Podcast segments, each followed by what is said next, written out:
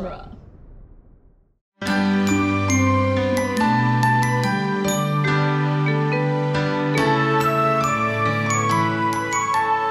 Welcome to Disney Animation Minute Essentials, where we are crashing through Disney's The Little Mermaid one minute at a time. I'm Kestra Dorowski. I am Andrew Dorowski. And today, for the last time of this film, we are joined by Josh and Gavin from the Animation Station podcast. I'm Josh. I'm Gavin. Hello again. Welcome back. You said to be doing this for the last time this movie? I'm excited to get into it again, and I'm sad that it's the last one. Yeah, I'm gonna have to watch Yeah. Little Mermaid again. Before we forget, we should ask the Oh, question. I always I always forget. Uh, what is like the background that you guys have personally with The Little Mermaid from seeing it when you were younger to you know, any specific memories? Um, I had all like growing up. I had all of the Disney VHSs, hmm so I had this available because I mean it was it came out the year after I was born, so I did not get to see it in theater. Unlike Gavin, who I Mhm. think was in college when the movie came out. Um, so yeah, I, I didn't get to see it. So I mean, my first experience would have been with uh, with the VHS copy. Yeah, this is clamshell. this is uh, this is right in that time of my life where I was really getting into going to see movies at the theater, and I was so excited about Disney movies in particular. Uh, I was 11 when this came out. You know, I had clear memories of seeing The Great Mouse Detective and The Black Cauldron in theaters, and then Little Mermaid comes out. You know, and then that great string of movies that follows in the 90s. Uh, so for me, honestly, in a lot of ways, Little Mermaid kind of got overshadowed by a lot of those things that followed. You know, I fell head over heels in love with Aladdin and Lion King after that. And uh, it really wasn't until I became an adult that I went back and really looked at The Little Mermaid again and, you know, found how much greatness there is in the soundtrack and, and a lot of the character animation. And you know I've I've grown to love it but as a kid it didn't really strike me. It wasn't it wasn't ever my favorite. I think that's pretty fair, especially being the first one in a long string mm-hmm. of very good, but also it, had a little bit of a gap because you had Little Mermaid, then Rescuers Down Under, and not, not throwing shade at Rescuers Down Under, it's just part of a previous era of Disney's yeah. work. I agree with that yeah And so it's that's like the transition happens somewhere in there, and then you have these two that are kind of on opposite sides of the line. But you can tell that Little Mermaid's much closer to being part of the Aladdin, uh, Beauty and the Beast, Lion King grouping than it is to the Rescuers, Rescuers Down Under, Great Mouse Detective, Oliver and Company grouping. right exactly I I agree with Yeah. that Um, so when we when we break down our our units for how we bounce around, um, we we allow things like that to kind of cross over, and so like we would count um, we would count for the Renaissance cycle, Little Mermaid, and then Beauty and the Beast would be the next one, and we'd say that Rescuers Down Under would be part of the previous um era of Disney animation for us. Mm-hmm. Yeah, and that makes sense. That's kind of the nature of the beast because these films are produced over so many years. You know, it takes a long time to make an animated film. So, you know, it's not like one comes out in the theaters and then they begin working on the next one. So, yeah, there's definitely going to be bleed and crossover of those, you know, eras that butt up against each other. So that makes perfect sense. I never really thought of it that way, but that's a great way to break that down. yeah. Yeah okay. Well, today we are discussing minute 55 of The Little Mermaid, which begins with Chef Louis saying, What is this? And it ends with Grimsby saying, and I'm sorry, Andrew, this line does get Aw, cut off. man. Across a weekend. Uh, he Grimsby says, Perhaps our young guest might enjoy seeing. Seeing what? dot, dot, dot. yeah. Uh, minute 55 of The Little Mermaid features Chef Louis discovering that Sebastian isn't dead like he had previously thought. hmm Chef Louis chasing Sebastian around the kitchen and destroying the kitchen. Mhm. hmm Carlotta basically scolding Chef Louis for Very briefly. yes, for for making a mess and making loud noises and, and Mhm. everything. And Carlotta bringing the food out from the kitchen to the dining hall. All right. So Le Poisson is over Mhm. at Yes. this point, and we jump into a new comedic music and action sequence with the animation. Mm-hmm. Yes. and this to me is where it hits a new level and you know the chaos and you know the slapstick comedy that comes in here is just amazing i think i i always love funny animation. I i love the humor of you know just silly things that you can pull off in cartoons. Like you know there's that moment where he's leaping at sebastian and he he slices his entire like workstation in half with his cleaver. Yeah. and uh, you know just all the things of him flinging things around the kitchen and just after this tiny little crab you know and just destroying his workplace over it. I i don't know. I i, I get a kick out of it and you know the chaos that they animate in this scene is is really impressive to me And then at the end, when right before Carlotta comes in, my goodness, like he It is. It is destroyed. it's Yeah. destroyed, and he says, "Come out, you little pipsqueak, and fight like a Yes. man." Like he's a Sebast, like he's a He's crab. just, he's just Sebastian the Crab. he's just yeah he's goodness. so fired up and that that to me that moment right there and and his arms just flailing. He's like fight like a man. That animation right there is so good and it, it's got such a looney tunes expressive quality to it. You know it kind of reminds me of some of the things they would later animate with the genie. Um, but i love just his body how it tenses up and then he throws his arms around and, and pulls like he's punching and I I just feel like the animators that that worked on him like that was kind of like the icing on their cake right there at the end that little sequence where he does that. Uh, it's just so good. It's such a great capper to that whole uh, scene of chaos i think. Yeah, they do a lot throughout this sequence that uh, they, I'd say, uh, don't don't do anywhere else in Little Mermaid, and also don't typically do in a lot of um, Disney animated movies. Like this comedic sequence is very intense, and I'd, I'd say probably more influenced by things like Tom and Jerry than it is by most Disney stuff. Totally Um, agree. Disney doesn't have this kind of chase sequence built into any of their catalog as, as much as I can think of. Like Mickey doesn't have a significantly larger opponent. I mean, Pete's big, but not that big. Um, Yeah. That he's you know running from in in any of their shorts. So it's it's closer to Tom and Jerry or like a Sylvester and Tweety Bird kind of thing. yeah And I wonder if the animators were thinking about that when they worked on this one. I don't know. Uh, but it certainly has some of that effect. One of my favorite things that they added in, uh, in addition to the the musical change, the sound effects when Sebastian is like scurrying around the floor, they make driving noises. I was gonna They have, mention like, that. like wheels peeling out. yes and that and it's like it sounds some. It sounds so crazy, but it's like pretty low and Mm-hmm. and kind of quiet. So you just when you're watching it, you certainly won't think it's like why'd they put a race car sound in there. yeah But when you mentioned but it's so great. Yeah, it is. And and when you mentioned Tom and Jerry, like that's the first thing I thought of. I was like, oh, mention the the car sounds when he's scurrying away. That's perfect. I, I and I think they're clearly, you know, pulling inspiration from those things, and really, it's it's almost an homage to those types of shows exactly.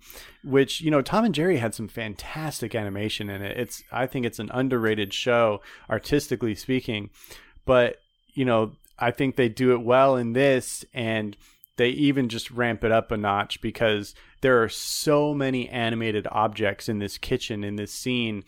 Uh, you know, a lot of times we see elaborate backgrounds with lots of objects, but in, in this scene, they had to draw so many objects flying through the air and being tossed aside and ricocheting and bouncing off of things. And, you know, just Yeah, adding he- those types of sound effects just kind of kicks it up another notch. And I, I just think there's so much kinetic energy in this scene. I love it. he grabs like seven or eight knives from that knife block and throws them. Yeah. Ooh, Well, do we have a fir- do we have a new cleaver count at this point? Uh, by the end of this minute, uh, I counted as many as ten. I think uh, the one that I listed as number five is the same as his pocket cleaver uh, from from like the first one he pulled out, Mhm. and two of the cleavers that I counted may have been axes. Oh, okay. But- um, but- at least two of them definitely look like axes. And then there's like uh, there's one that's stuck in the cheese when he's like digging under the cabinet and for it almost Sebastian. falls on him. Yeah, and that one almost falls on him. So I get like maybe that one's a cheese knife and not a cleaver. But so Carlotta like yells at him and he bounces his head against the cabinet and it bounces that cleaver up and it spins over his head and then he sits up straight and it lands on the floor. oh, Yeah. nice. But there are also so many knives, which we did not count. We only yeah, counted the there's a bunch of other knives, including at least a few bread knives, But when he when he grabs the knives from the the uh, knife knife block. bo- block, uh, he, there there are eight handles, and then when he's holding them, there are seven blades. But when he Ah. throws them, we definitely see like the like the meat fork Mhm. again, Yes. and I think that might have been one that we just didn't see amongst the blades. Yeah, it's possible. So here's a question. Does he have something against spoons and ladles? Because I don't think we see anything but cutlery. Um, it's all I cutlery. mean, the the closest he gets to like a fork is even just that meat fork. Um, He does everything Yeah, with a knife. he He, just like has a slices style. it off the knife. yeah. I also noticed. I also noticed that there was a sword at the top, like where where he's underneath the the the cabinet. the cabinet, and the cheese knife. I did almost not notice a sword, There's a sword, like up up high. It's it's really up high. like an animated sword that's been thrown, or is it like a background sword that's just part of the? it's It's stabbed in. yeah. Oh goodness, Oh. I had not noticed the sword. He went all out. he wants that crab, man.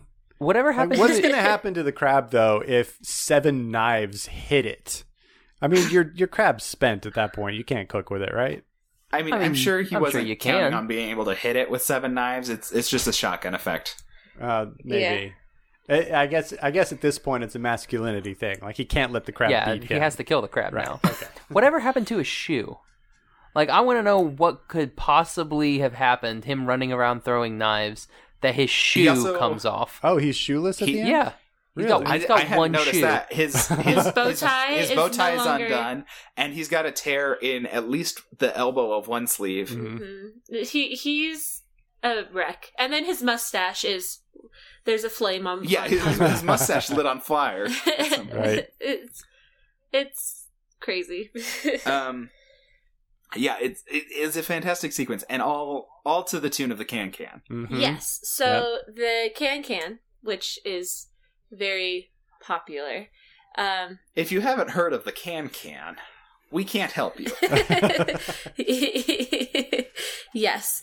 Uh, the can can. Its its actual name is the Infernal Galop from or Orpheus in the Underworld. Mhm. um, by uh, Offenbach, and uh, the Can Can they had Which is this is uh, the Orpheus in the Underworld is a French opera. yes, Okay, um, so it- they're going with the French sounds. yes, and it was performed in the fir- for the first time in um, for the first time it was performed in Paris in 1858. Okay, so this might have to be after 1858. Maybe, uh, but the the can the can can it becomes the can can uh, because of the the the dance right. It's uh, obviously it was called the Infernal Galop, so it's not the can can. Right. in Yes, Orpheus in but the this is this is tip. This is the typical song used for the can can used for the can dance. can dance. Yes, and uh, they had storyboarded it, and they were like making the soundtracks and everything. And the storyboard was by uh, I wrote it down. Gary Tras- Trousdale. Just Oh, cool. props to him Yeah. for this for this scene and uh the can can they were using for this scene and they wanted to So they were just using it as filler music for this. yes Were they Uh, going to have? alan wanted something else that Did he want to compose it or? yeah it, it was basically uh, an underscore version of what they use uh, of Les Poissons and what they use for the in, in the Broadway musical Les Poissons the the reprise Okay. Um, it's basically he he kind of hummed it in the audio commentary, uh, but he he wanted to use that. He did not want to use the can can. So he he they had just used the can can as the filler music, and the plan was for Alan to compose a, a piece of music for this. at least that's what Alan wanted, but Oh, okay. but the, then this worked better, and Alan finally like He, he gave in. He gave like, in. All right, fine. You can use the can can. Yeah, at at this point, I don't think Alan and Howard were um, you know, fully established at Disney. You know, if Alan Menken says anything today, then that's how it's going to be. But in Right. 1989, or when this was being worked on, probably in 87 or so on the music, you know, he didn't have that sort of reputational cachet to, you know, say, okay, well, no, we're not going to do the can can. I'm going to compose something, blah, blah, blah. I can imagine Jeffrey Katzenberg coming in and saying, nope, can can. And then that was the End of discussion. Well, and and for that matter, um, you know, now Alan has almost thirty years more experience. and I bet he could he could compose, you know, something to replace the can can in this much more easily than he could have thirty years ago. Sure. Uh, like thirty years of experience doing what he's been doing is Mhm. a phenomenal amount. Yeah, absolutely. I I love that they used the can can in this. I think the music really works very well. Like i in part because it's such animated music. hmm And I Like it's I think it also again harkens back to Looney Tunes and Merrie Melodies because they would use famous songs like that to animate similar scenes like this. So, you know, I think it's Mhm. just another way that this is a type of homage to, you know, Warner Brothers and those animation studios that were doing stuff like that. So I agree. I think the Can Can is the perfect song choice right there. And I think also, especially for a sequence in The Little Mermaid, because the can can relies so heavily on um, horns and not on violins to carry the melody.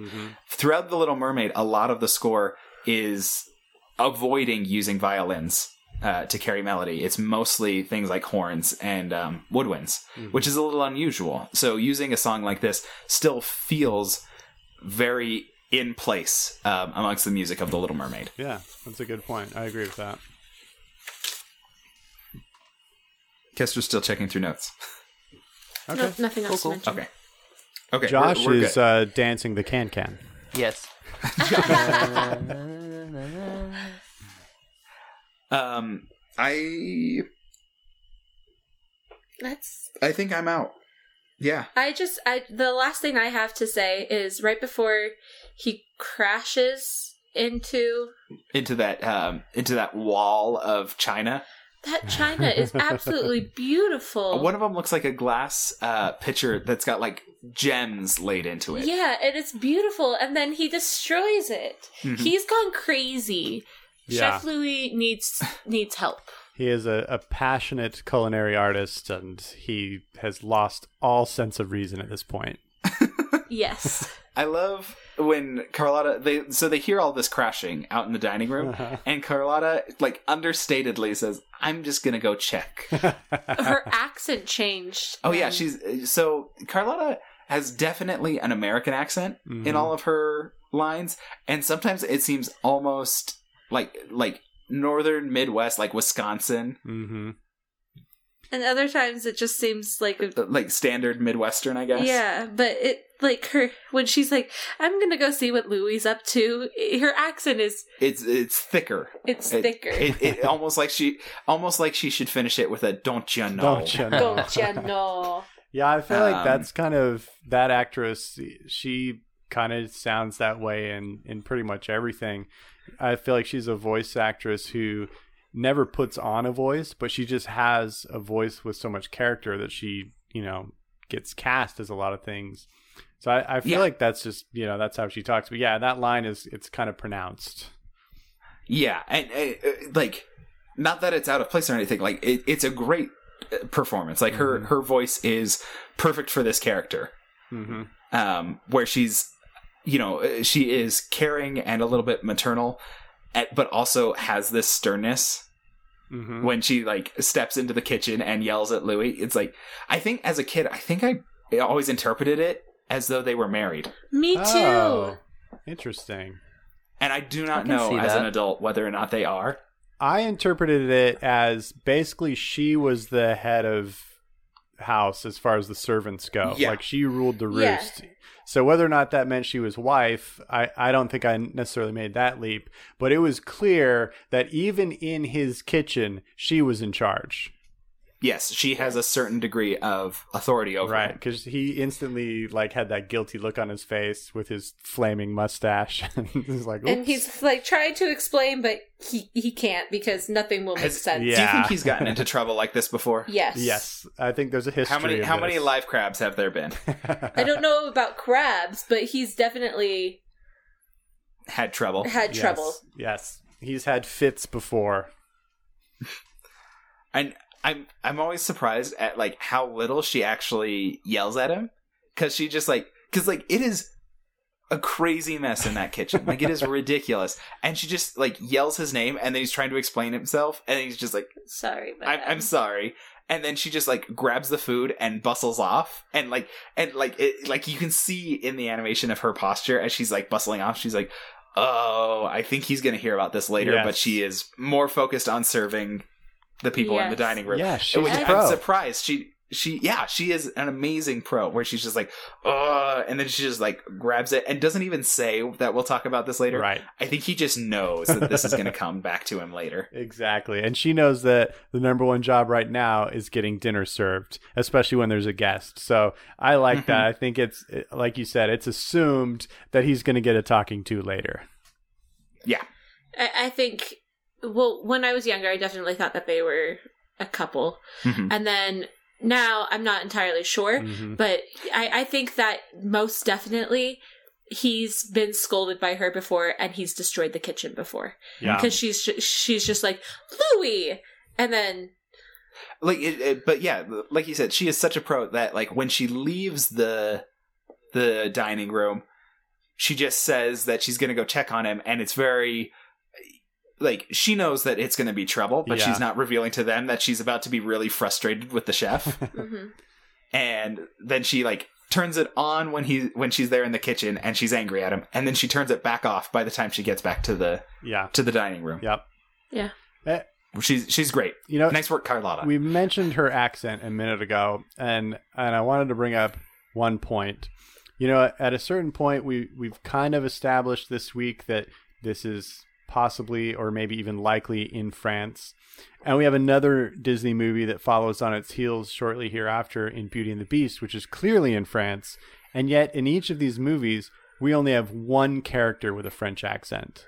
Why do they do Yeah. that? Why doesn't everybody in this movie speak with a French accent or in Beauty and the Beast with a French accent? I don't understand why we're so hesitant to have dialect in cartoons. I, I don't I don't get that. Do you guys have what do you guys feel about that? I I don't especially have a theory. Um, in Snow White, uh, there were no accents at all, basically. Right? Um, and that one was set in Germany. Mhm. Uh, for Beauty and the Beast, I could I could take it as an implication that Chef Louis is an import, like he is, in Beauty and the Beast. or sorry, in in Little Mermaid. Mhm. Sorry, Mhm. uh, I could take it as an indication that Chef Louis is supposed to be imported from France to cook French cuisine uh, in in this environment because uh, he's the only one with a significantly different accent. Everyone else has basic standard American. Grimsby's maybe a little bit stuffy and British, but that's that's but then only there's a also little. Sebastian. Mhm. Uh, yeah, and then Sebastian has like this uh,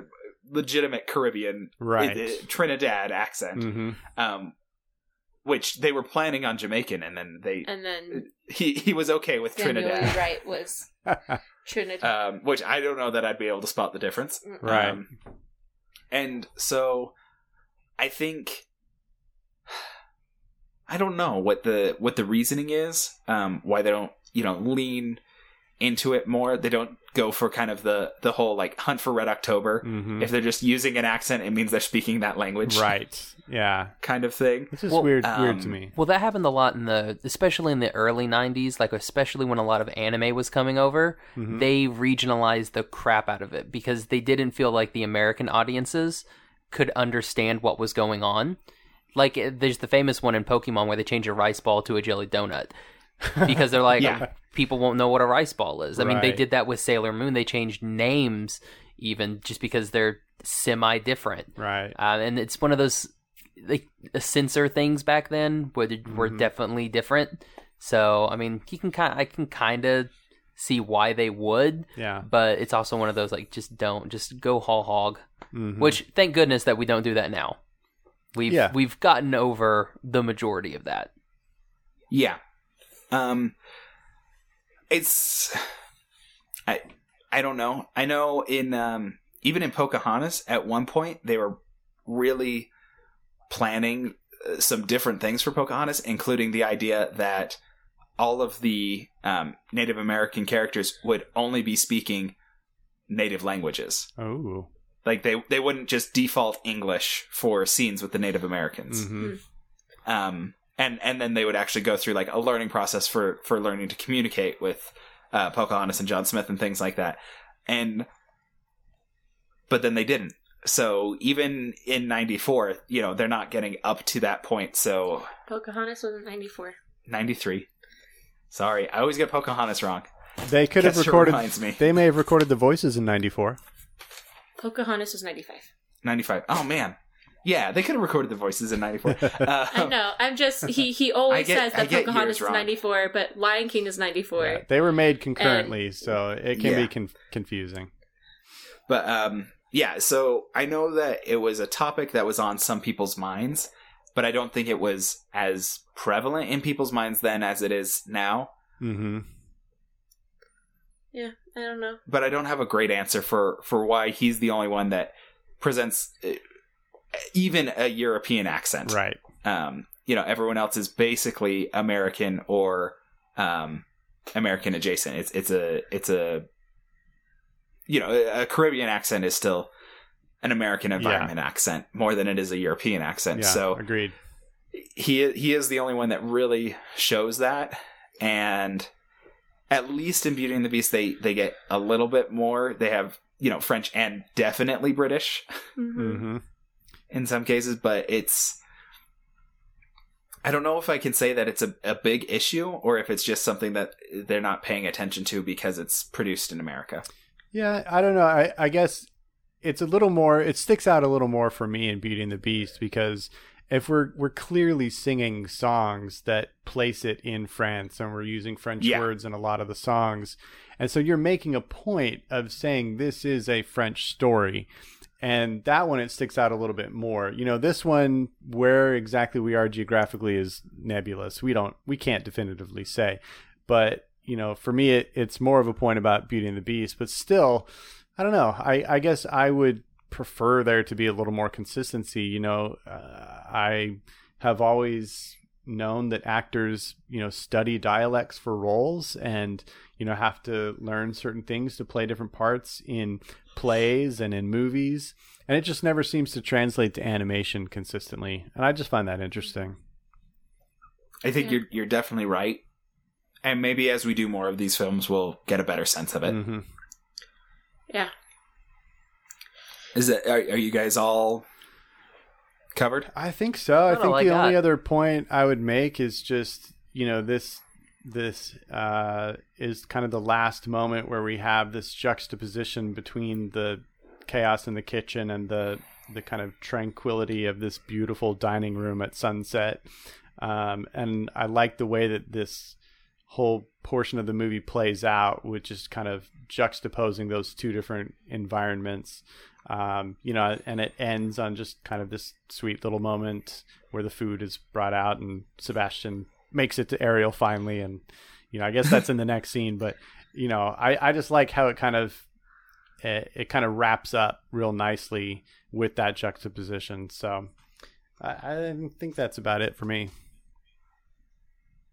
Josh, anything from you before we close out? It's your last chance to say anything about Little Mermaid ever again. oh man, my last chance. Um, no, yeah, let's we'll we'll save that. It's it may not be work appropriate, so well you we'll- can always we'll go that. check out we can we can always send people to check out your episode on the Little Mermaid Yep. in the Animation Station podcast feed. That was episode 58. really. All right, many? listeners, that's all we have for you today. We are part of Dueling Genre. You can find us and many other podcasts at duelinggenre.com. There you will also find a link to a Patreon page where you can support all Dueling Genre productions. We are on Twitter and Instagram at DisMinute, on email as DisneyAnimationMinute at gmail.com, and on Facebook at the Disney Animation Minute Secret Essential Listener Society or Damsels group. Our guests can be found You can find the Animation Station podcast on Instagram at Animation Station Podcast. On Twitter at Animate Podcast. You can find all of our episodes on Instagram. I did that already. My bad. you can still find us on Instagram at Animation Station Podcast. You can also find us on Facebook at Animation Station Podcast. You can find us on our on iTunes and Stitcher. You can also find us on our website, animationstationpodcast.com. Jeez. All right. We want to thank uh, moviesbyminutes.com. It's kind of the catalog of all or most or some of the Movies by Minutes uh, podcasts that are in production or wrapped up. They try to keep that relatively updated, but it gets behind because there's more being released all the time. Yes. Until next time, listeners, thank you for making us part of your world.